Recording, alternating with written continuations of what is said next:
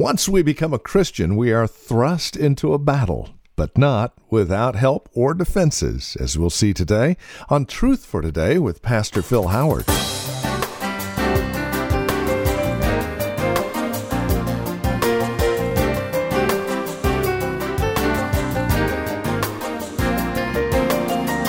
Imagine playing baseball without a mitt or a bat, maybe football without pads or a helmet or a ball. Well, the same is true when it comes to spiritual warfare. Left defenseless and helpless, we would easily succumb to our enemy. Yet God has not left us helpless or defenseless. Welcome to Truth for Today with Pastor Phil Howard from Valley Bible Church in Hercules. We're in Ephesians chapter 6 today, looking at spiritual warfare and God's provision for an evil day. For all the details, here's Pastor Phil Howard now. Know, Patton was a great warrior, and if you've seen that biography, you, you, you're kind of uh, tickled at the hilarity that he's cussing the supply troops that can't keep up with him as he's racing across Europe. And uh, I'm going to win this war because I'm fast and I'm furious. Guess what, Patton? You can't win any better than your supply lines can keep up. You got to stay close to the replenishment. And, uh, dear believers, we got to hang out with the supply of the power. You got to hang out with God in prayer and His Word it, you just, you don't stay automatic. Everything in life is designed to keep you drained. There's a lot of toxic people and a lot of toxic problems that would just keep you drained. And so I used to always quote Moody's line the only way that a cracked vessel can remain full is to remain under the fountain. You've got to stay close to the source of supply. Don't get out there too far on your own. I've done that recently, made a few decisions. I said, Ooh, God, let me undo that. I shouldn't have done that to start with. And he said, You should have, you should have prayed more about it before you chose. Um, well, I love, let me give you some other passages just for uh, this exchange idea. I love what he says uh, in uh, Isaiah when he said, They that wait upon the Lord shall renew their strength. Let's think of that as prayer. You know what that word for renew means? In the Hebrew, it's the word exchange. They who wait upon the Lord shall exchange their strength for God's. So you bring to prayer this little, little microcosm of strength. You wait on God, and before you leave, He said, I'll exchange what you bring for what I can give. You bring inability, you bring weakness, but if you'll wait on me, there's a reward in waiting on God. Don't pray if you don't believe in it. And most of you are already doing that. Don't pray if there's nothing to it. We don't have time to waste. You can watch another TV program. You can get some more edification.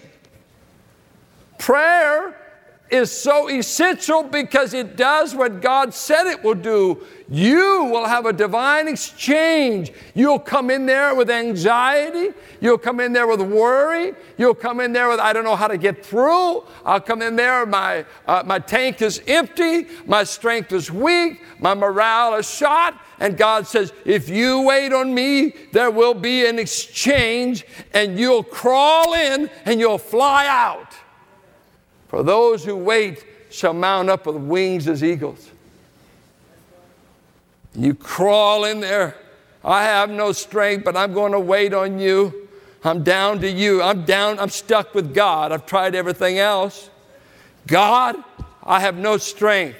And God says, I knew that all the time. But you needed a month of running on E to find out. I'm glad you're bankrupt because I want to exchange your poverty for my riches. I want to exchange your weakness for my power because I get glory when I channel my power through people who wait on me. He's got the power. He's got more power, he can only give it away because you got to show up to get it. He's got power. I mean, he's maintaining the universe. Colossians says someday he will unloose the atomic structure of the universe and it will all blow up in a minute because he is the binding power that keeps all atomic fusion together. They say in the atom there is this bent to explode and to just break, but they call it, there's a scientific band on it. That band, according to Colossians 1, is the creator is the power that bands all molecules together. He's sustaining a whole universe. He's got the power to unleash through his children. That's why, not by might nor by power. That's a beautiful verse. It's right out of Zechariah 4 6. Zechariah is out there. Uh, the children of Israel are trying to maintain the wall, build it. The enemy are all around them. And Joshua is tired. Uh, Zechariah is tired. And God says, I'm going to pour oil in you like I could. Uh, uh, fill it in this candelabra as you read chapter 4. And I will be like the branches. I will put my oil, my resources in you. You will shine because it's not by human resource, and it's not by human effort, but it's by my Spirit, saith the Lord, that we shall succeed. I find out when we get in spiritual, the evil day, I become blind to spiritual resources. And I know I'm in an evil day because I start losing my courage. I start becoming afraid. Uh, I, I, uh, I shrink up in my soul. I, I just uh, fear sometimes comes over me, or uh, what if comes into my soul. And what I need in the evil day is the guarantee there is enough power to get me through it. And God says, finally, my brother, be strengthened. Let yourselves be strengthened by God's power. I think of two stories I want to tell you. One is out of the life of Elisha. An evil day hit them. Elisha was always telling the kings of Israel where the enemy were going to move next. And the king of Aram got upset. He said, Why is it every strategy we do, somebody is spying on us? Somebody's telling us by the time we get there, uh, uh, the children of Israel are already in place. Who is telling them? Someone said, I can tell you who. It's Elisha. Before radar, Elisha just talked to God and he'd tell him where they'd be. He's down there at Dothan. Yeah? So one day, Elisha's down there, he's in his tent, and all of a sudden he tells his servant, Go out and get the paper. And uh, he goes out, and I'm telling you, outside that Bedouin tent, the place is surrounded with the, this army of Aram. This boy runs in real quick. He said, We are in big trouble. We've been found out. Well, let me look at it. Second Kings. I want you to see how it turns out. Second Kings uh, 6. Verse 13, I pick up. Go find out where he is, the king ordered, so I could send men and capture him. The report came back. He is in Dothan. Then he sent horses and chariots and a strong force there. They went by night and surrounded the city. Now, there's only one man down here, but they are going to take him out.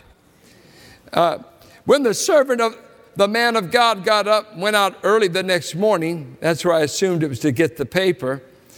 An army with horses and chariots had surrounded the city. Now, that's a pretty good sized army. Oh, my Lord, what shall we do? The servant asked. Don't be afraid, the prophet answered. Those who are with us are more than those who are with them. And Elisha prayed, Oh Lord, open his eyes so he may see. Then the Lord opened the servant's eyes and looked and saw the hills full of horses and chariots of fire all around Elisha. Did you know that for every spirit being that fell, two didn't fall? so that for every demon that works on me, I've got two good angels working for me? Did you know that those for us are greater than those against us? That, that he that is in us is greater than he that's in the world. But when you get in the evil day, your faith will just shrink up. And when you see the size of a Goliath and you're not really full of faith and you haven't been trusting God, and whoa, I don't have the resources for this. I can't get through it. It's a scary thing to face the devil in your own power. When I think of Elijah and his servant, I have an acquaintance from my youth, and a, a preacher for years. A moving story. I never forget him telling the story that he was pure country, pure country. He was a farm boy from Arkansas. And uh, his folks raised things around Mena, Arkansas, and they say Arkansas was a good place to starve when he grew up there. And uh, World War II comes along and he was recruited. And, and, this guy, the most he's ever seen is a river. He's never seen an ocean.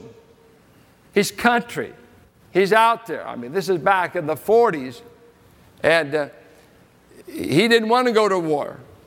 He's farm boy. He liked mama. He liked Arkansas. What am I doing in a war? And he said the next thing he knew it, he was on a ship on the Atlantic Ocean heading towards the European theater, and there was a madman over there by the name of Hitler that wanted to put a bullet right between his eyes.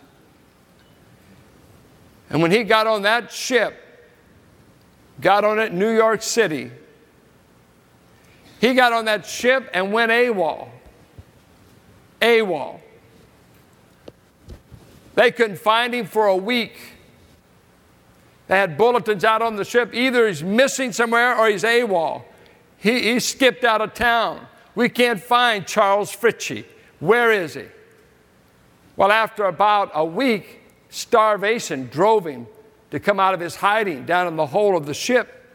He'd had enough food with him that he held off for a week. And so he comes up and he's walking down, you know, someplace in the ship, in the lower part of the ship, and an officer happened to see him said, Who are you, son? He gave his name and rank and everything. He says, Wait, wait just a minute. He checks the clipboard, says, We've got you listed as AWOL. Where have you been? You've been missing for a week. He said to the officer, Sir, don't you know we're in a war? I'm afraid of dying. I'm scared to death. And the officer said, Where you been? And he took him, showed him in the ship where he'd been hiding out. He said, Well, son, where have you been eating? He said, I haven't been eating just what I took with me. I, I haven't gone. You mean there's a mess hall? Yeah. Why have you been showing up?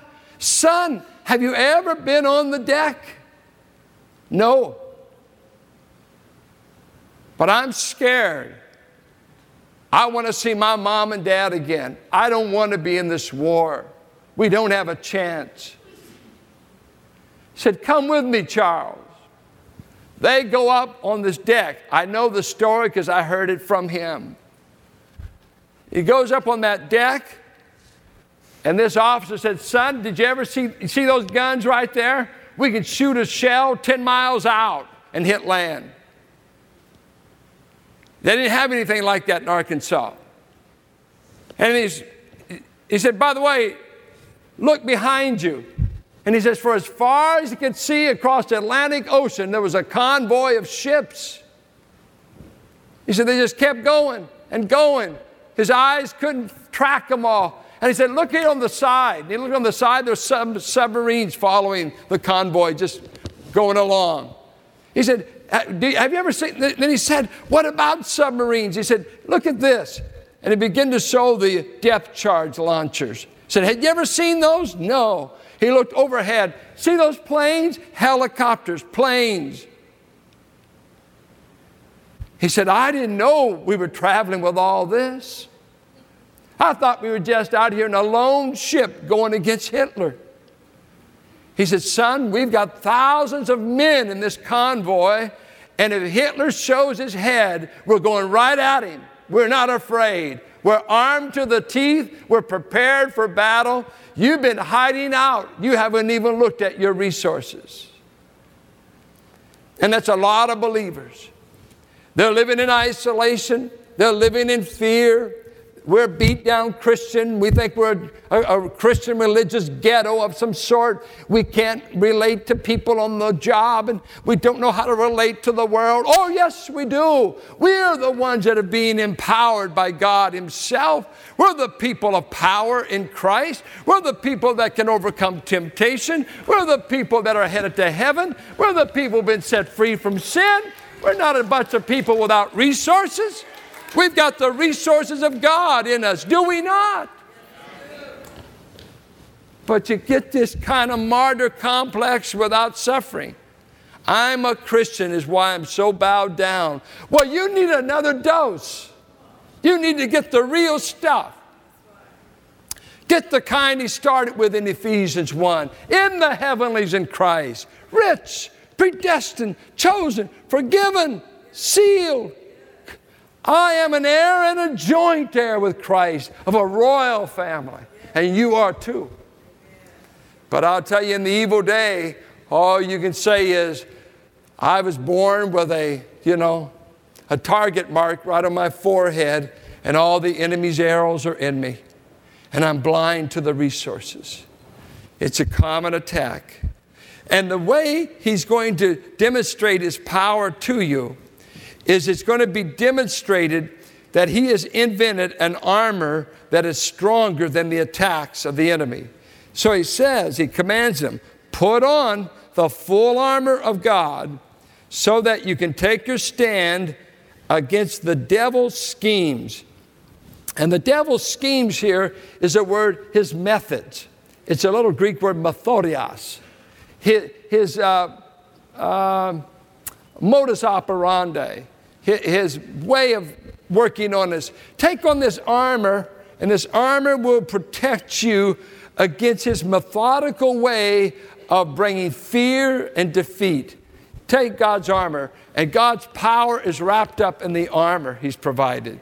Now, he tells you you need this armor because you're dealing with the devil's schemes. And in verse 12, we're dealing with cosmic demonic powers that are wicked. And these powers come against us. We're not wrestling against flesh and blood. Your mother in law looks easy here. You, your, your husband ought to look easy. It, it's a lot greater than flesh and blood. Sometimes we make the attack that person, don't we? And people are not the threat. What happens? People become the instrument of the enemy. And he uses people but behind them is this diabolic scheme to defeat you as a Christian and make you lose ground. So he says, You must put on this armor. Put on this armor. Now, what will the armor prove to be able to do? And here's the thing verse 13, he repeats it Put on the full armor of God so that when the evil day comes, and it comes to all, so that when it comes, and it will come. It's a part of this.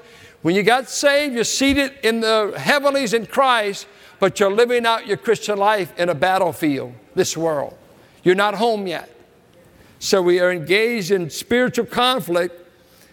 Put on the full armor of God so that when that day comes, you'll be able to stand your ground. And after you've done everything, to stand. See, it's not to defeat the devil. Forget that. Only Christ is going to do that. It's keep you from being defeated. It's defense. Now, He's giving you one offensive weapon, which is the Word of God. Turn with me to Second Corinthians, and I'll show you how this armor works and where it works.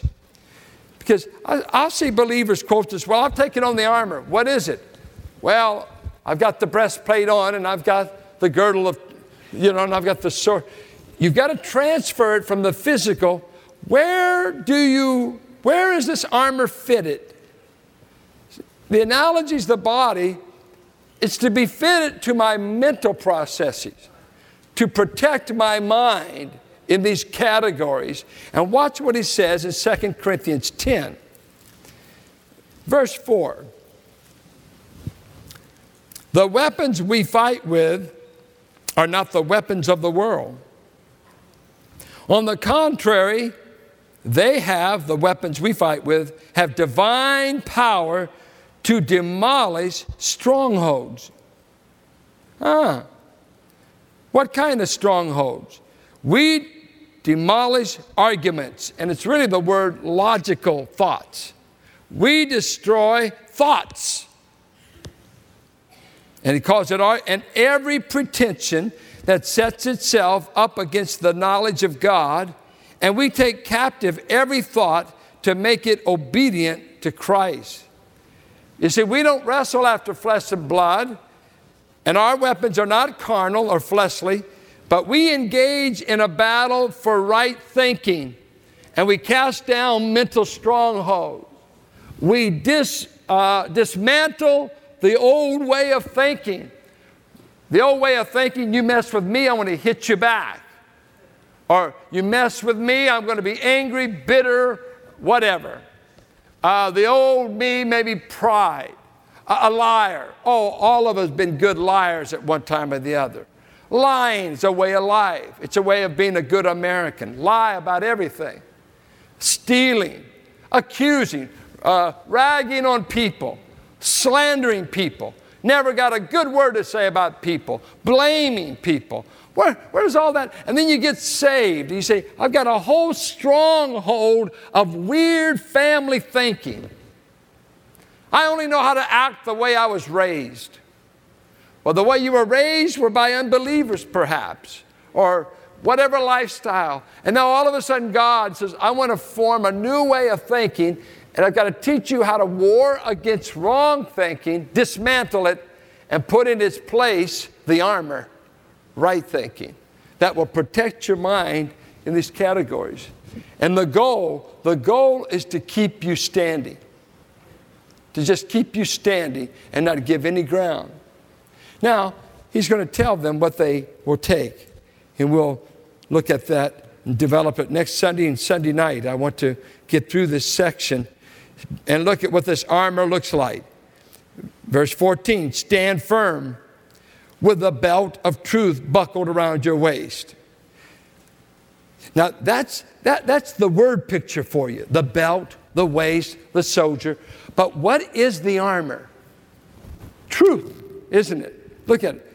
You put around you, if they didn't have that belt just right, that's what they hung all the, the weapons on. You had to have that just right.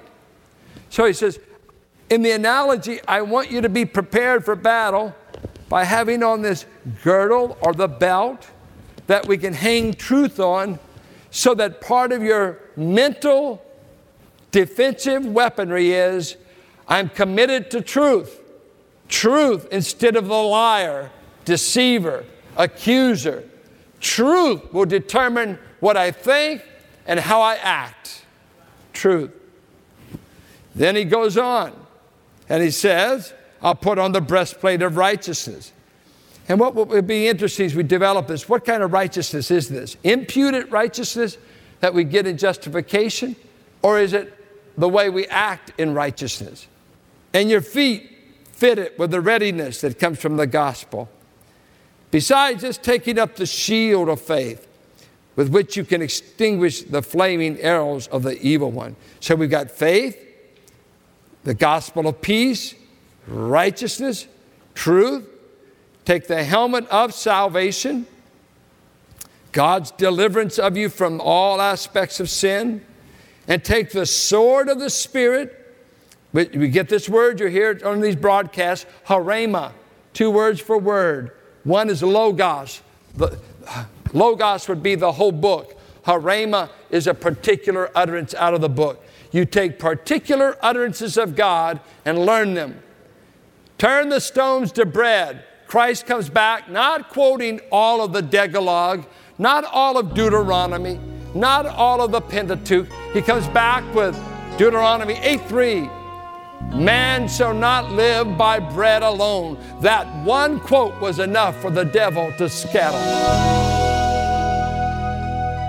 Pastor Phil Howard here in our series, God's Design for Life.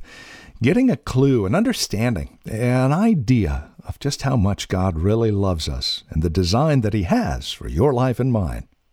This is Truth for Today with Pastor Phil Howard. And as we conclude our time together today, we're mindful of the fact that there might be those of you who would enjoy hearing this program again. As always, we have copies available on CD. Simply call or write to us or stop by our website. You can reach us by phone at 855 833 9864. That's 855 833 9864 or stop by our website truthfortodayradio.org. As you contact us, please bear in mind that we do continue this radio broadcast here on this station through the generous support of Truth for Today sustainers, folks just like you. With your dollars, as you partner with us financially, we'll provide to you, as our way of saying thanks, a quarterly newsletter, a once a year special gift, Take a break with Pastor Phil, the weekly video devotional. It's all available for you as you partner with us financially. For more information, give us a call. Our phone number, once again, is 855 833 9864. And then come back and join us next time for another broadcast of Truth for Today with Pastor Phil Howard.